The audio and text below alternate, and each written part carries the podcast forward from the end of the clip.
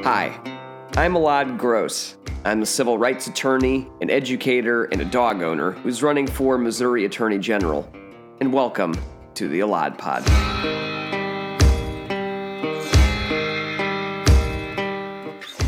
This week we have Dr. Ken Haller on the podcast. Dr. Haller is a pediatrician who has spent just about his whole career working with folks who are most in need in our healthcare system.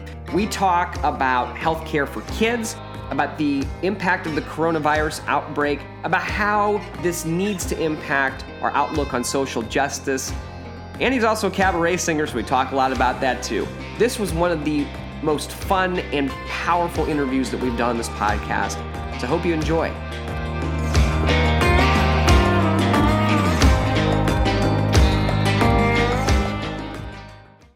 Ken, how are you doing today? I'm doing great Elad. How are you doing? I'm doing. I'm doing. I'm doing well. Uh, I'm here. Uh, we talked about this right before the uh, pod started. I'm very happy. My dog is not causing a ruckus right now. Um, I got to meet yours, Mel, which was very exciting. Yeah, yeah, yeah. If he comes back into the kitchen, I'll give everyone a, a look at him. But oh, he's please, uh, yes. he's gone off elsewhere. So that's great. Uh, Now he I is, do. I his, do. He is his own you know, master. We well, so this is that's it's good to know uh, because now I know Mm-hmm. who to ask to have him submitted for Missouri Furry Friend Friday. It's him. There you go. There I you should go. apply directly to Malcolm. That's the way it goes. Uh, so He has, his own, he has his own Facebook page. Oh, does he really? Oh, that's great. Well, Yeah. We'll uh, Yep. we'll we'll get that. We'll put that in the link, and we'll share Malcolm's Okay. Facebook page with everybody too. Uh, so everybody who's watching, you know that you. Sh- I mean, a lot of you do know how this works already. If you do have any questions, comments, um, or you want to just tell us you're there, that's also great because I know what to look out for, especially if Jimmy's watching right now. But go ahead, you can comment on Periscope. We're live there. We're live on YouTube, and uh, we're live on Facebook. And I'll be monitoring the Facebook for questions and everything else. So go ahead, let us know you're here. Comment, share it. We'll be on. Uh, we'll be on for a bit. So uh, happy to have you all with us too. So, uh, uh, Doc, could you uh, do us all a favor? Could you introduce yourself for everybody so they know who you are and why they should trust you, despite me? Well, in addition to me saying that they should. So I, I vouch for them already. Yeah. If you could. Well, yeah. Thank you. Thank you. Uh, well, I am. Uh, so my name is Ken Haller. I'm a pediatrician in St. Louis. I am a professor of pediatrics at the St. Louis University School of Medicine, and I'm on uh, staff at Cardinal Glennon Children's Hospital in their primary care clinic, Danis Pediatrics. I'm also a uh, previous uh, president of the board of the Missouri chapter of the American Academy of Pediatrics, uh, previous president of the board of Promo, Missouri statewide LGBT civil rights organization, and member of and former board member of the Missouri Foundation for Health, now a member of the board of the Arts and Education Council of Greater St. Louis. So that's the stuff that kind of keeps me busy. I'm also a cabaret singer. And if you go to my if you go to my Facebook page today, you will see that 5 years ago today, the St. Louis Post Dispatch named me the best cabaret singer in St. Louis. So, hopefully someday in person I will be able to sing for you on a stage where we can all get together and have a few drinks. That's that And here's sounds. my won- and here's here's here's my stethoscope. That's wo- wonderful. So you got the stethoscope ready to go. You got the you got the the the, the, the plug. Uh, so you've got so we'll, we'll put right. a link. We'll put a link to your uh, to your Facebook page on there too. Um, you know Yeah. that's it's a very it's a very you know wide amount of you know especially the the the community involvement that you're. You know, I, I always Yeah. wonder why. Like, why? Why are you so? I, I mean, you know, people ask me this question all the time. Why are you doing? You know, you work with kids. You're doing this law thing. You're running for all these different things. Um, so you know, I'm always curious. What's your answer to that? Why why are you doing so much? Well, I think that you know, I mean, I'm I'm a, I had a misspent youth. I'm a product of Jesuit education. So I went to Creighton University in Omaha, Nebraska, and uh, which is another fine Jesuit institution like St. Louis University. And I kind of took that whole men and women for others to heart. Uh, my mentor there was a Jesuit named Joseph Brown, who was originally from East St. Louis. He's one of only about a dozen African American men in the Jesuit order.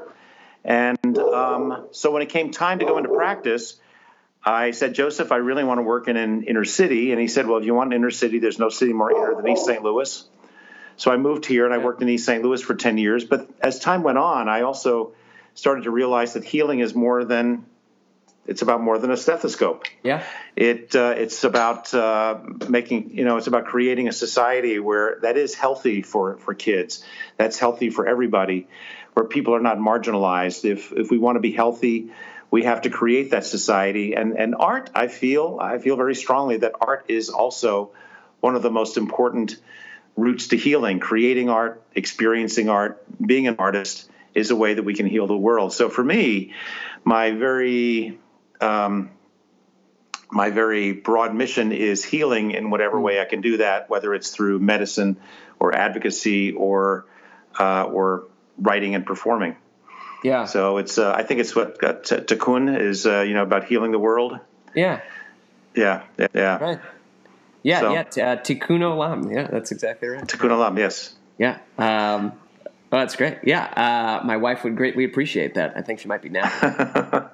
yeah, Which, uh, and that's pretty good for for an Irish Catholic boy. Yeah, that's that's, that's great. Yeah, no, I'm, I'm feeling it. Thank you. Yeah, that's that's good outreach.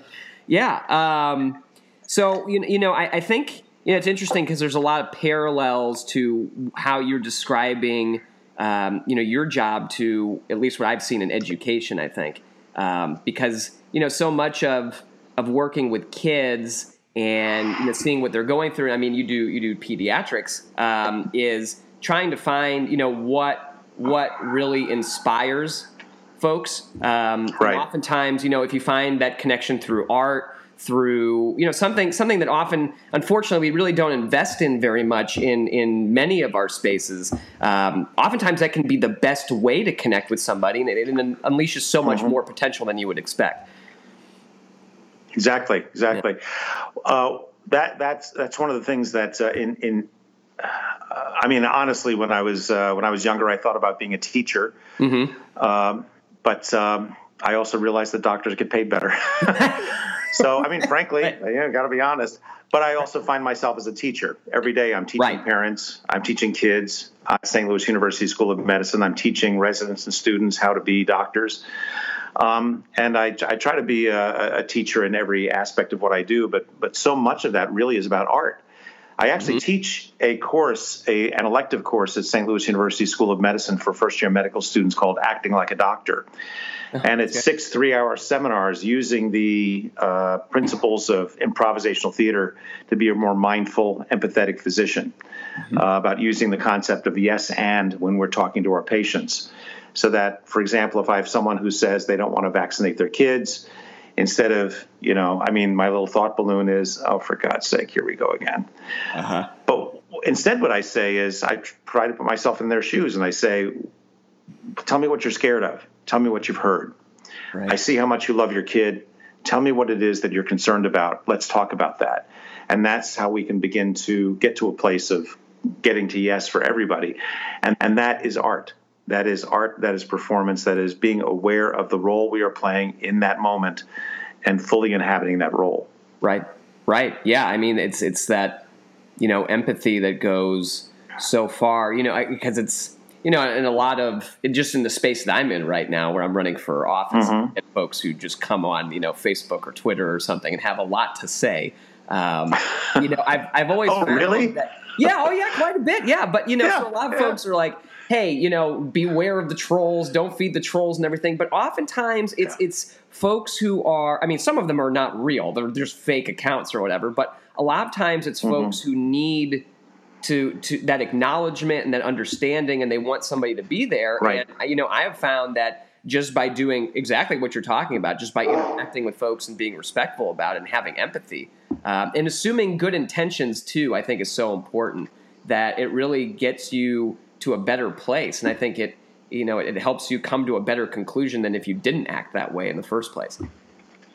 Oh yeah, yeah, I, I, I couldn't agree more. I, I, I write a lot of long things on Facebook, yes. and uh-huh. I and I generally I generally get positive stuff, but sometimes I'll have someone who counters me, and I, and I will mm-hmm. say that that's kind of thing that makes me think, oh, okay, well, what if? Let me think about that. Let me let me take that in.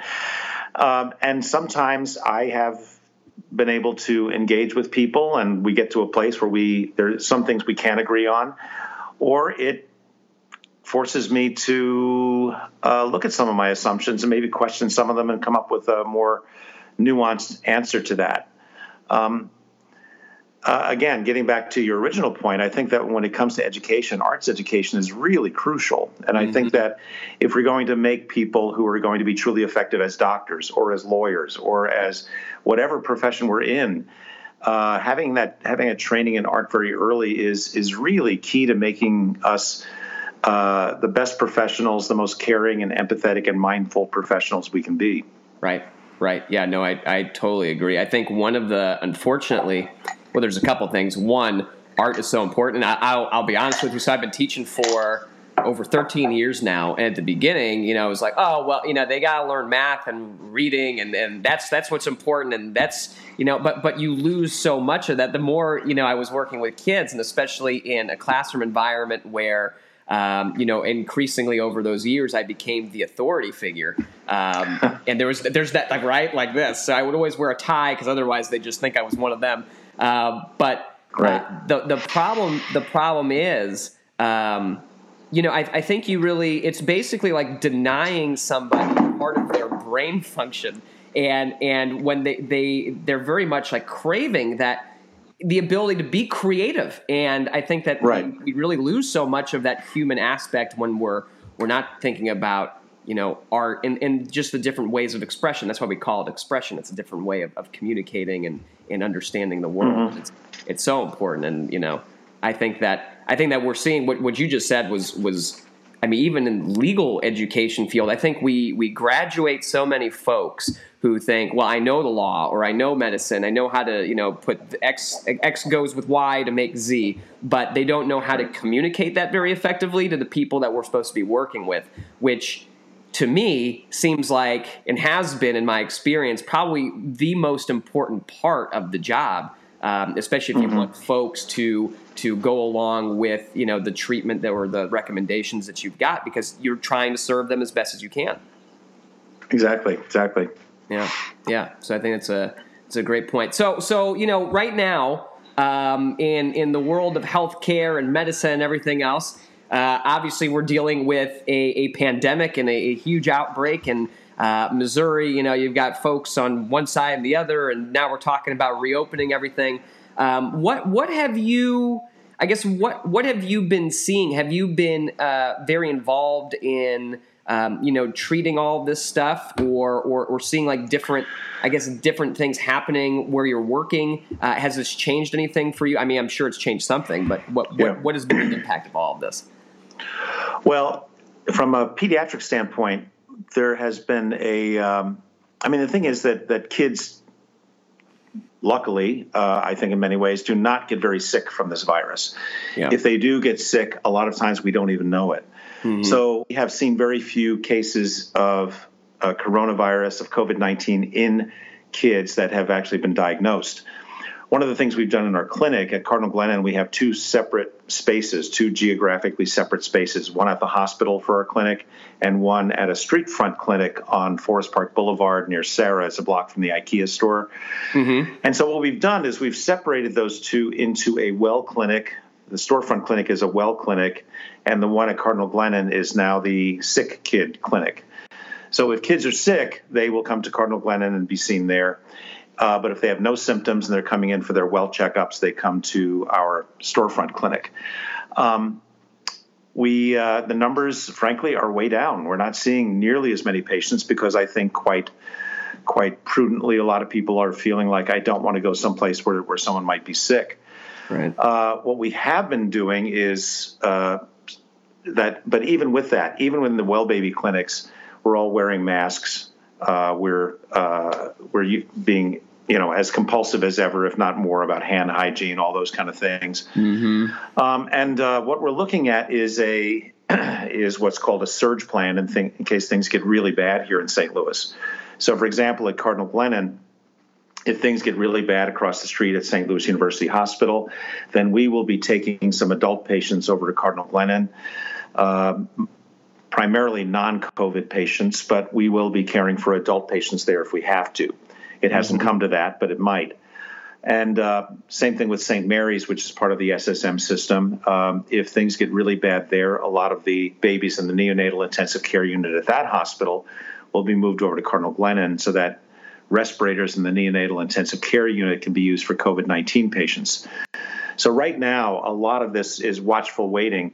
But I will have to say that the fact that um, that both the city and the county went to stay at home orders fairly early has so far served us pretty well. And from the situation reports we're getting, uh, not just at SSM, but in, at BJC and Mercy and, and St. Luke's, it does seem that we are reaching perhaps a plateau.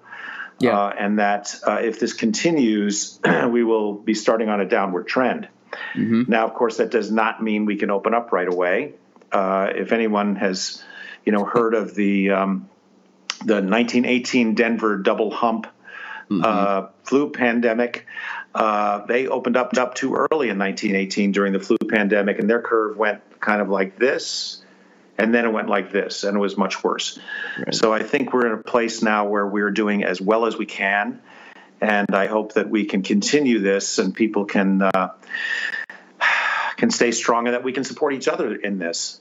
Mm-hmm. Uh, I mean, I, I I am very lucky that I have a job and I have a place to go to. Although, I mean, it's someplace that I have to be careful of because I am over 65. I know I don't look it. Uh, you don't. You don't. oh, thank you, thank you.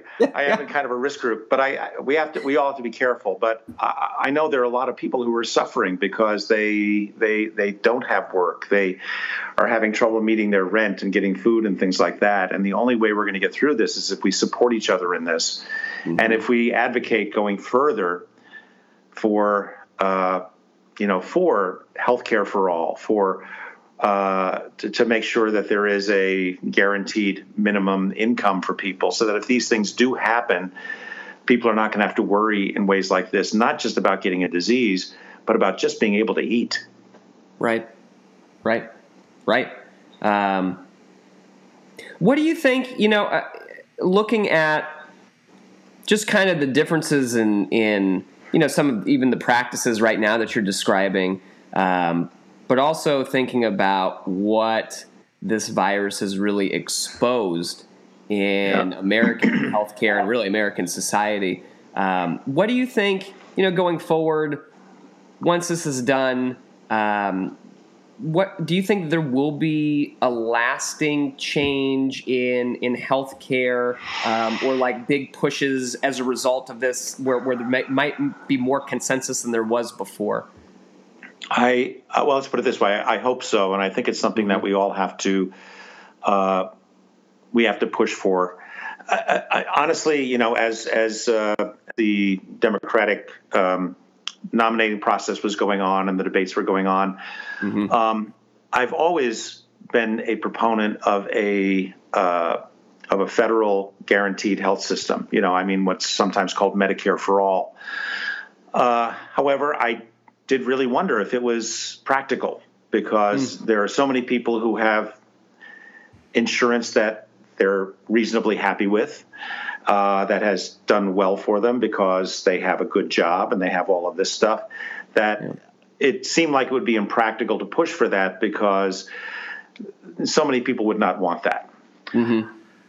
And and so what I you know I thought was a, a, more appropriate way of going about this was making sure that uh, the Affordable Care Act was improved, that there would be a Medicare for those who want it, and that over time, as this all went out to the marketplace, and people with Medicare, um, you know, at any age, when people with private health care would see what they're to what they could actually get through this federalized yeah. system, they would start start to push for that.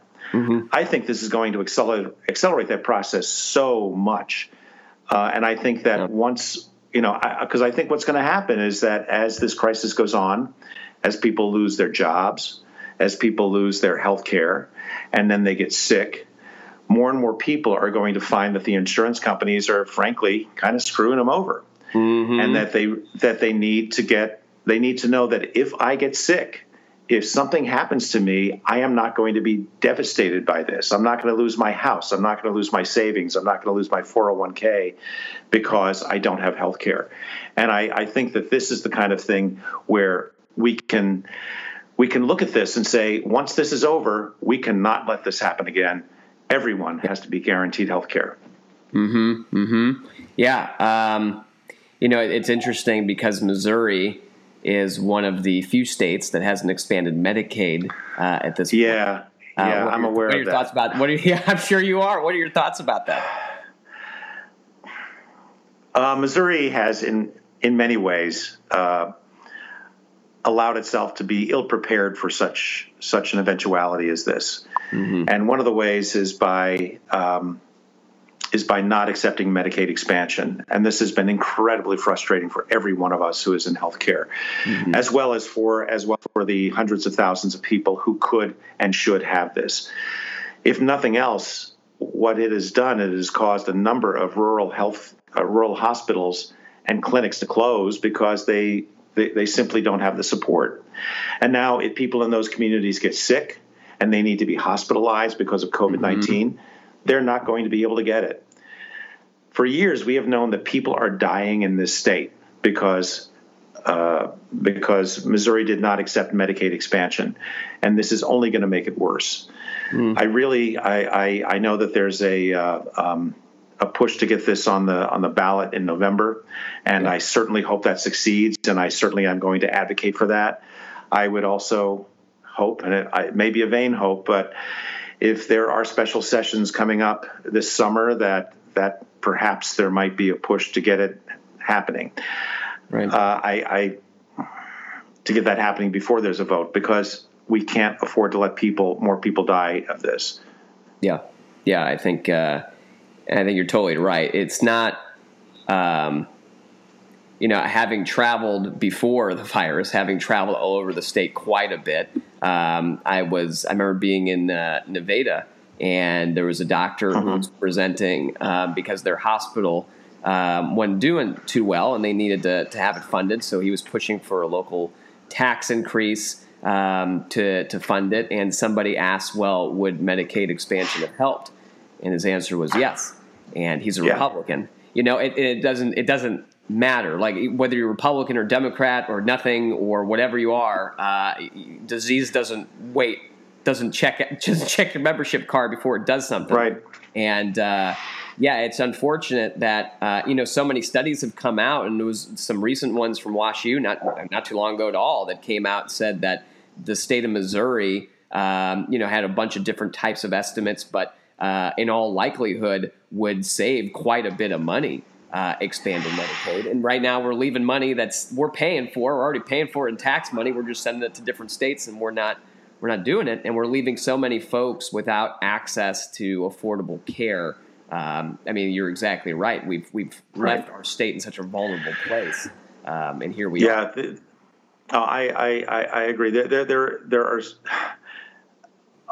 so many people have had to quit work mm-hmm. because they have health conditions that won't allow them to work, right. that could have been cared for if they had Medicaid, would allow them to work and become taxpayers. Right. This is how the system gets paid for. Missouri has sent billions of dollars to the federal government that has gone to other states because we have not accepted Medicaid expansion. Mm-hmm. It has been incredibly short sighted on the part of uh, and I have to say it, Republican legislators, because they're the ones who keep voting this down, right. to not accept this and to block this. Uh, and we are going to pay, we have paid a price for it, and we're going to continue to pay a price for it. I will say that as a pediatrician for a long time, Missouri has been fairly good about paying for chil- for care for children. But as we know, in the past year, 100,000 kids yeah. have been dropped from Medicaid rolls because of the terrible job that the department has done getting people re-enrolled. Right. So no one is safe from this.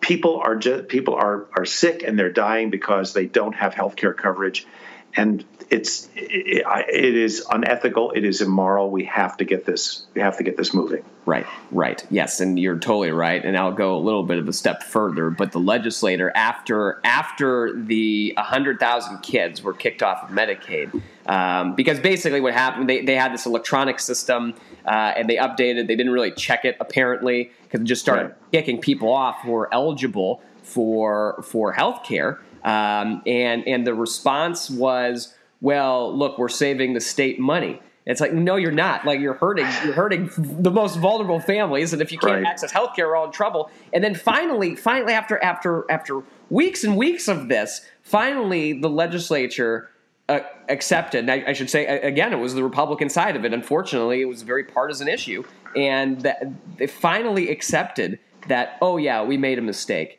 Um, but you know what? Uh, it's not our responsibility to fix that. The parents should have fought harder to get their kids re-enrolled, and I mean, it's Yeah. so frustrating to see that that's Yeah.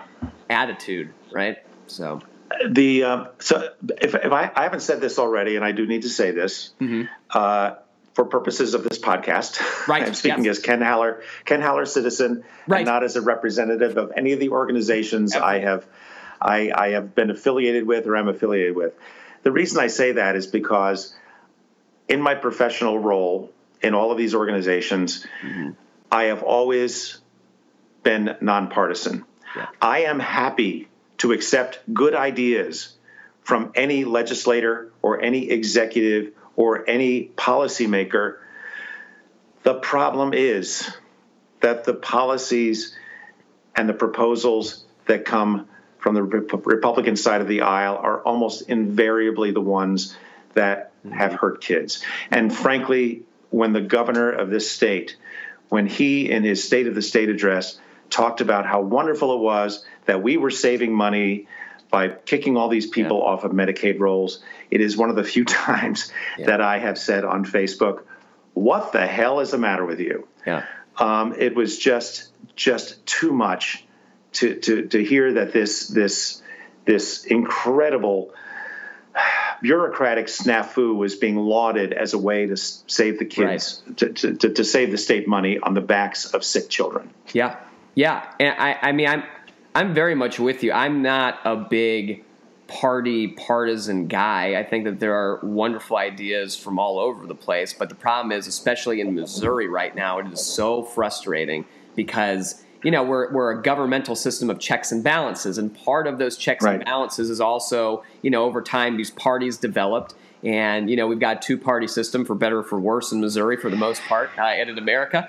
And uh, when you have that system, but you have your your local government, which has so much control that people really don't realize, because we always look at national politics because they got the biggest cameras, but uh, we don't.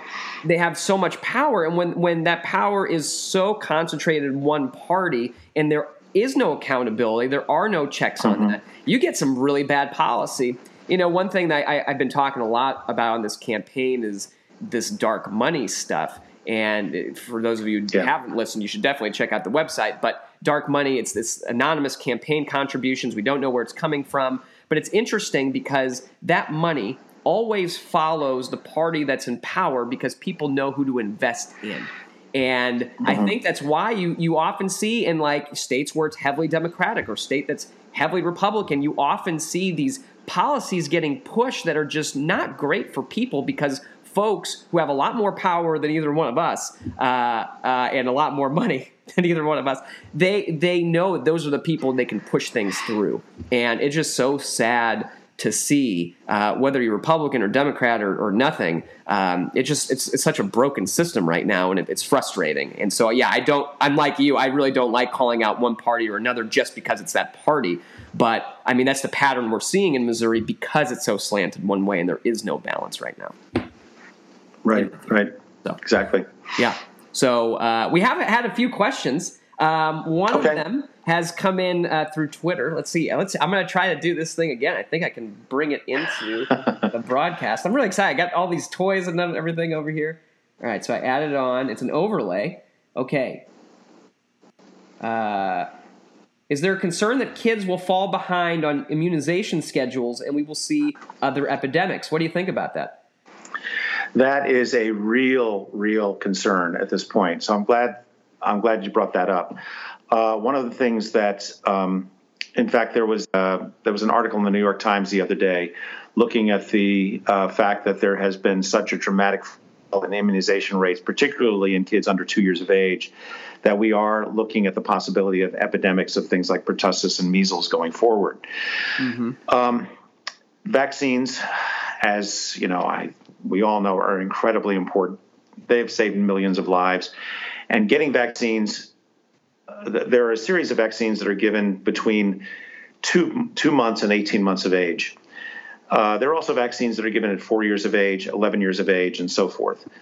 Those can wait a month, two months, whatever. But these that are that occur in the first year of life for things like uh, pertussis, uh, for some, what's called pneumococcus, which causes infection of the brain and spinal cord called meningitis, um, of Haemophilus, which does the same thing. These really need to be done on time. Uh, the Missouri chapter of the American Academy of Pediatrics has put out a, a very strong statement. In fact, nationally, the American Academy of Pediatrics has put out a statement on the importance of getting these vaccines done and getting these visits done. I know that every office that uh, is in our network uh, of the Missouri chapter, the American Academy of Pediatrics, takes everything very seriously. That when we see patients, uh, when you call for an appointment, there will be a series of questions. What are you? What sort of appointment do you want? What's the status of your child? Is this a well child visit? Does your child having any symptoms? every office is doing what they can to separate out sick kids from well kids and getting kids in and out as quickly as possible to get those vaccines. The last thing we need on top of this is having a, a, an epidemic of whooping cough. And yeah. unfortunately, that is something that's still out there. So thank you for asking that. Call your pediatrician's office, get your appointment set up if your kid is under two years of age, and uh, and we will do everything we can to keep everyone safe. Yeah, Great. Okay, good. That's that was a good question. Elad. I think I think that might have been my mom who put that one out there on Twitter. All right. she does a lot of work. Thanks, mom. so good job, Bob. Uh, yeah, let's see. Hold up. I had a question over on Facebook too. I'm pivoting from one to the other. This is great. Um, yeah, I think I think we talked a bit about this, but I do wonder if there was anything that maybe you were seeing specifically before. Um, so, question from Lexi is: Can you speak to how heightened public awareness of health and wealth disparities could translate into an opportunity for legislative or policy change? How do we push back on business as usual? I think that's a really good question. I, we, mm-hmm. we talked about this a little bit, but I think yeah. that this can go beyond uh, I mean, uh, getting getting healthcare for all, I think, is is really important. This is the sort of thing where there are organizations in the state like uh, Missouri Missouri Healthcare for All. Mm-hmm. I would look them up. They are doing a lot of work on this very subject. Um, uh, getting involved with them, uh, if if you are, uh, but beyond that, I think that that health and wealth disparities. Um, one of the things that we that has become a real issue is the idea that yeah, that you know was brought up during the uh, uh, during the primaries about a guaranteed minimum income. Why mm-hmm. should we? Why should people have to? You know, I, honestly, this is and this is one of the things that drives me crazy. Um, I take care of people from poor communities. I have never had someone come into my office in 30 plus years of experience who is just happy to sit at home and get their welfare check and live off the state. Mm-hmm. Everyone who comes into my office who has kids is working one or two or three jobs. Yeah. Most of them for minimum wage. They have to take buses all over the place. They are scrambling to get health care for their kids and get daycare for their kids and get their kids to school. Honestly, if I were living in circumstances like that, I don't think I could make it. Mm-hmm. People deserve everyone deserves to have a place to live. Everyone deserves to not go to bed hungry. Everyone deserves to get health care. If we can provide that minimum for everyone, then people will be incentivized to to go beyond that, to get work that they find more meaningful this is this is what human beings do. This is why we do this stuff. And this is what is so tough about this particular point in our history is that people are feeling like I'm sitting at home, I'm not doing anything. What can I do to make the world better? That's what I see out there is this existential angst about that. People don't like to be idle. And so if we can make sure that people don't have to worry about about these basic necessities of life, then people are going to be able to go beyond that to do better work. They will be able to contribute more to society. They'll be able to pay more taxes. We'll be able to fix our infrastructure. Mm-hmm. So the question is, how do we do that? I think the most important thing is, first of all, vote. Vote, vote, vote. Anytime you can vote, Go ahead Yeah. and vote. Encourage other people to vote. Discuss issues with people. Discuss why this is important to you, and get involved in advocacy organizations around these things. Like I said, in Missouri, Missouri Healthcare for All is a great organization to get involved with, uh, and there are various others. You just have to Google and you'll find them. But thank you for asking that question. Yeah, yeah, it's uh, I 100% agree. Uh, Ken, when are you running for office? Well, between between medicine and my cabaret career, I'm pretty Yeah. busy right now. I prefer to be a gadfly on the outside, telling the politicians what to do.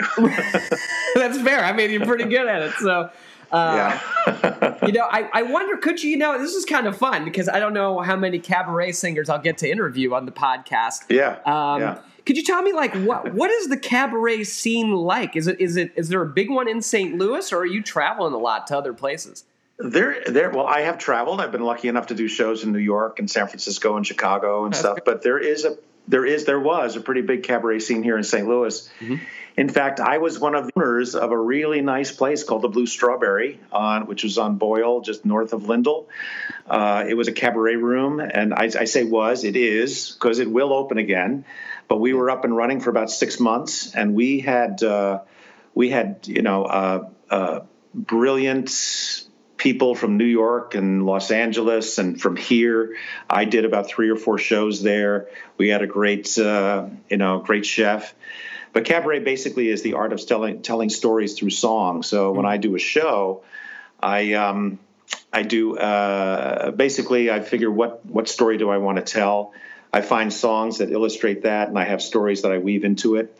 The last show, the last show that appeared at the Blue Strawberry uh, was my show called The Medicine Show, which is my sort of my own uh, story about why I became a doctor, but how over time I learned that being a doctor is not the same thing as being a healer.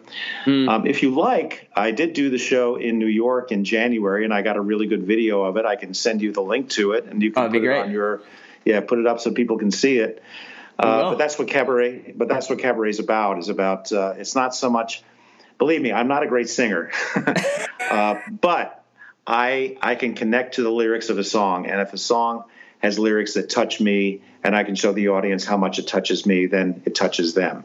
Yeah. So so that's and and we do have a really big cabaret scene because actually. St. Louis is the home to the largest professional cabaret uh, uh, training program in the country, the St. Louis Cabaret Conference, which takes place in July of every year. Right now, it is still planning on going on because it's small enough that there can be social distancing, but. Um, they uh, they bring in people from you know nationally known artists like Faith Prince and Marilyn Maye and Jason Grom, people like that who are, are just amazing teachers and performers and things like that. So when these people come to town, they're like, "It's amazing! Cabaret is such a big deal in St. Louis." And I'm like, "I know, it's so cool." That's great. That's really cool. yeah. Yeah. Um, well, let me see. Let me check to see if there's any other questions because I think we might move on to our game. This is great. I really appreciate you. This is a lot. It's been a lot of fun. Yeah, this is this is great. We even had a stethoscope going. Malcolm got in. I heard him barking in the background. He did a great job. Yeah, yeah, Good- yeah. good I deep- think the mail came. Yeah, that's good. Let me He know. always he always barks at the letter carrier. Yeah. Oh, that's fun. Yeah, mine. Uh, who knows what he tries to do to the mailman? But thank God there's a window there made out of plastic now. Yeah. All right, we're gonna play. We're gonna play a game.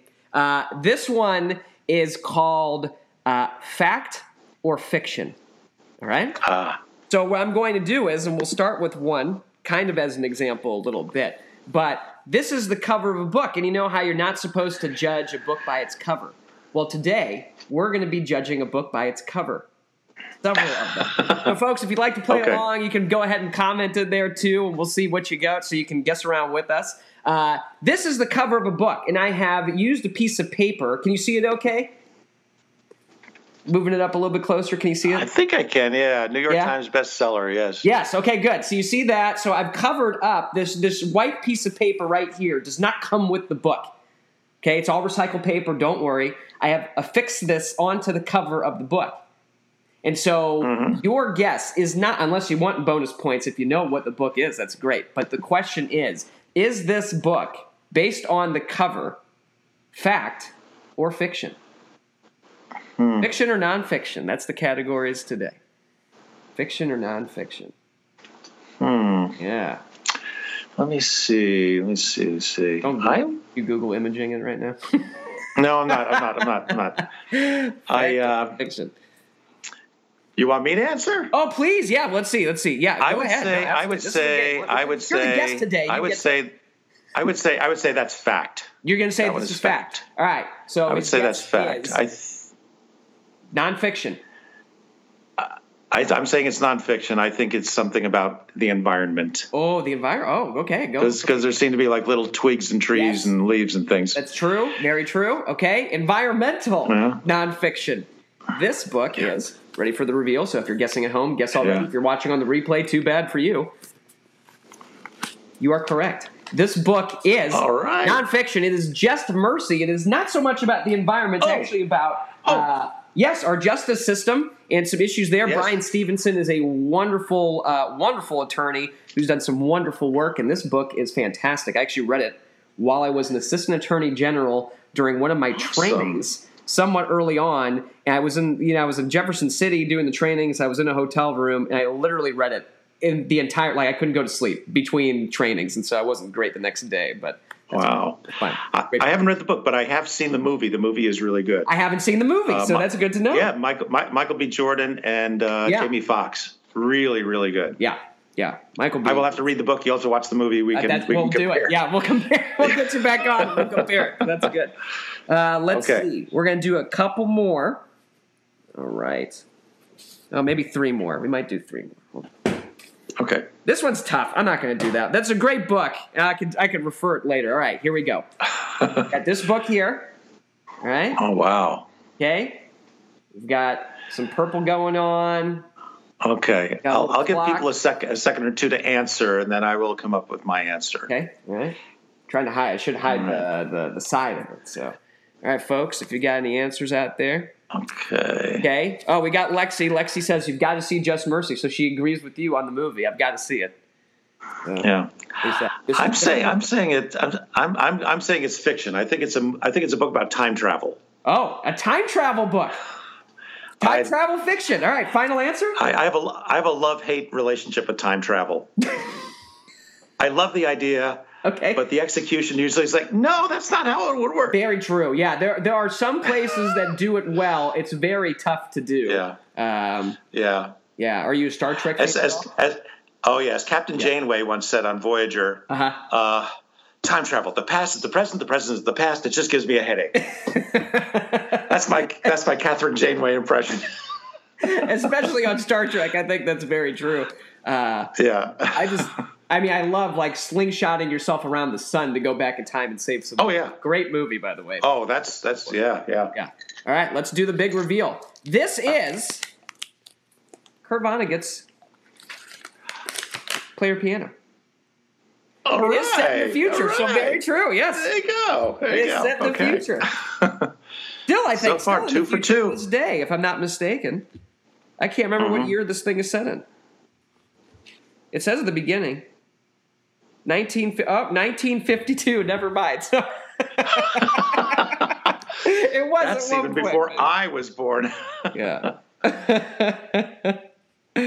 oh, yeah, it's a whole different. This is a great, great uh, uh, conversation about society and the and the, the function of it and what happens when we have robots running the whole world. So, all right, That's right. yes, okay. Now, now we have West we have Westworld for we have that. Westworld for that. Yes, we have Westworld for that. All right, you've just. Oh, by the way, before I go to the next one, I'll put this one on the screen too. You just got. You just got a blessings for quoting Captain Janeway. So congratulations for All right. Twitter. The Twitter people love it. They love it. Okay, here we go. So this is going to be our final one. All right. Okay. For all the marbles right here. Okay, so we've got this lovely book here. Okay, it's got some print around. it. Mm-hmm. Yeah. Nice yeah. print. Very nice print Hmm. around for everybody taking a look and playing around with us. So the question is fact or fiction? Well, it's published by Penguin. Mm, mm-hmm. Left a little So- bit there. Yeah, so I'm thinking I'm thinking fiction. Mm, okay. Yeah. Final. Maybe uh, it's a, it seems a little skinny for Proust, but I'll. Uh, but but uh, I'm, I'm saying fiction. I'm saying fiction. I'm saying fiction. Go with fiction. All right, fiction. Fiction. All right, guessing at home, everybody. Time to guess because we're doing the big reveal. This is actually a French phrase book. French phrase book. Wow. I'm not really sure Wow, what okay. I guess reference. Sacre bleu. Mon Dieu. I will give a shout out since we were conversing about it so much. Merde. There was one book here, and this is going to be this is so stupid. This is only white, so the whole cover is just white.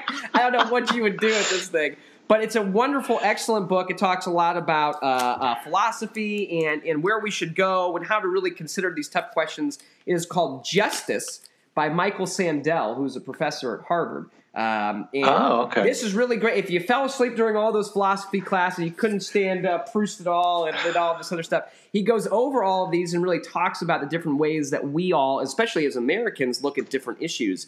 And uh, really great book. I've given this book away at least four or five times so far. So it's called Justice, and a great read, especially for now. So Awesome. Yeah. Awesome. great.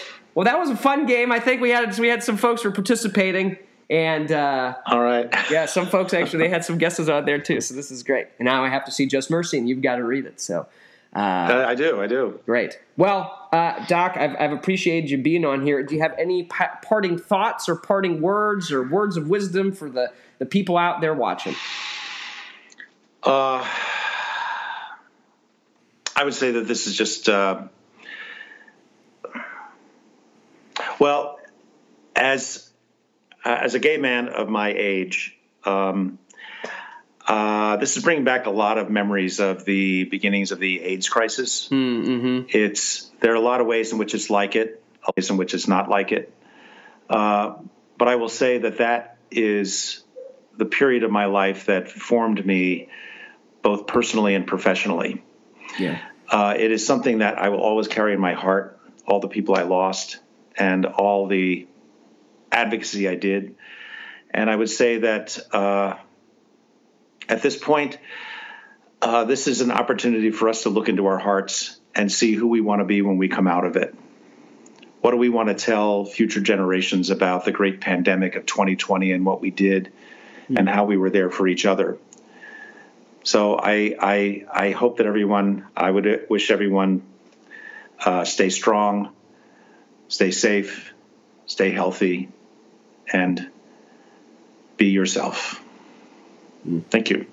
Thank you. Oh, yeah, that's a that's a great way to end the pod. So, uh, thanks for coming on. Uh, Thank you. appreciate Thank you. all the work that you you are doing and that you have done and the wonderful words you've had today so uh, thanks for for everything um, Always a pleasure. yeah well folks that's that's the Elad Pod for this week uh, i promised you some news so i'll put some stuff up for you so you can see um, in just a little bit today actually we will be holding a text party it's another one that we've done uh, for the campaign and it's a way that we have really uh, been able to share resources with people throughout the state uh, get folks involved, let them know about the different issues that we're all facing, not only in the Attorney General's office, but really all over. Um, so, uh, really, you can get on. Uh, if you've never done this before, it's a great opportunity to do it. We're all in a room together. We all talk about it because you can do that while you're texting.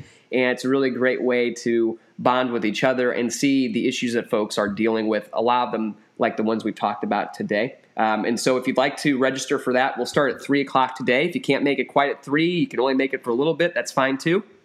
You can go ahead, go to the website, register, click the gold button. It's eladgross.org, um, and go ahead and click right there, and we'll have these on a regular basis too. Um, so we'd love to have you. Uh, we also uh, announced something very special. This is pretty exciting.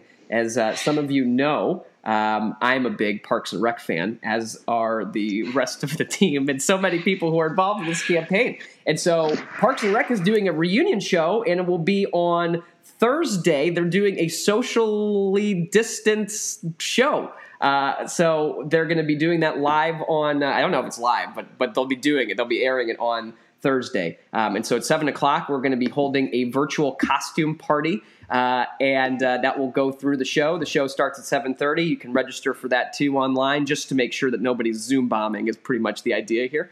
So everybody's welcome. Bring a costume. Uh, if you can't stream it for some reason, but you can only listen, we'll have you call in. No problems. You'll just have to describe your costume for all of us, and uh, we'll do a live watch show. So that should be a fun opportunity too. Um, so, folks, thank you all so much for watching. Thank you all so much for being here. If there's ever anything you need, please let me know, and we're happy to help. So, remember, you can go and check us out on the website anytime at eladgross.org. We're all over social media all the freaking time, so you can find us. And uh, everybody, please stay safe, and we'll see you soon. Take care. Thanks for listening, everybody. Make sure to check us out at eladgross.org, where you can connect with us on social media, send me an email, send me any questions or ideas you've got for the podcast. Would love to hear from you. We will see you next week on the Elad Pod.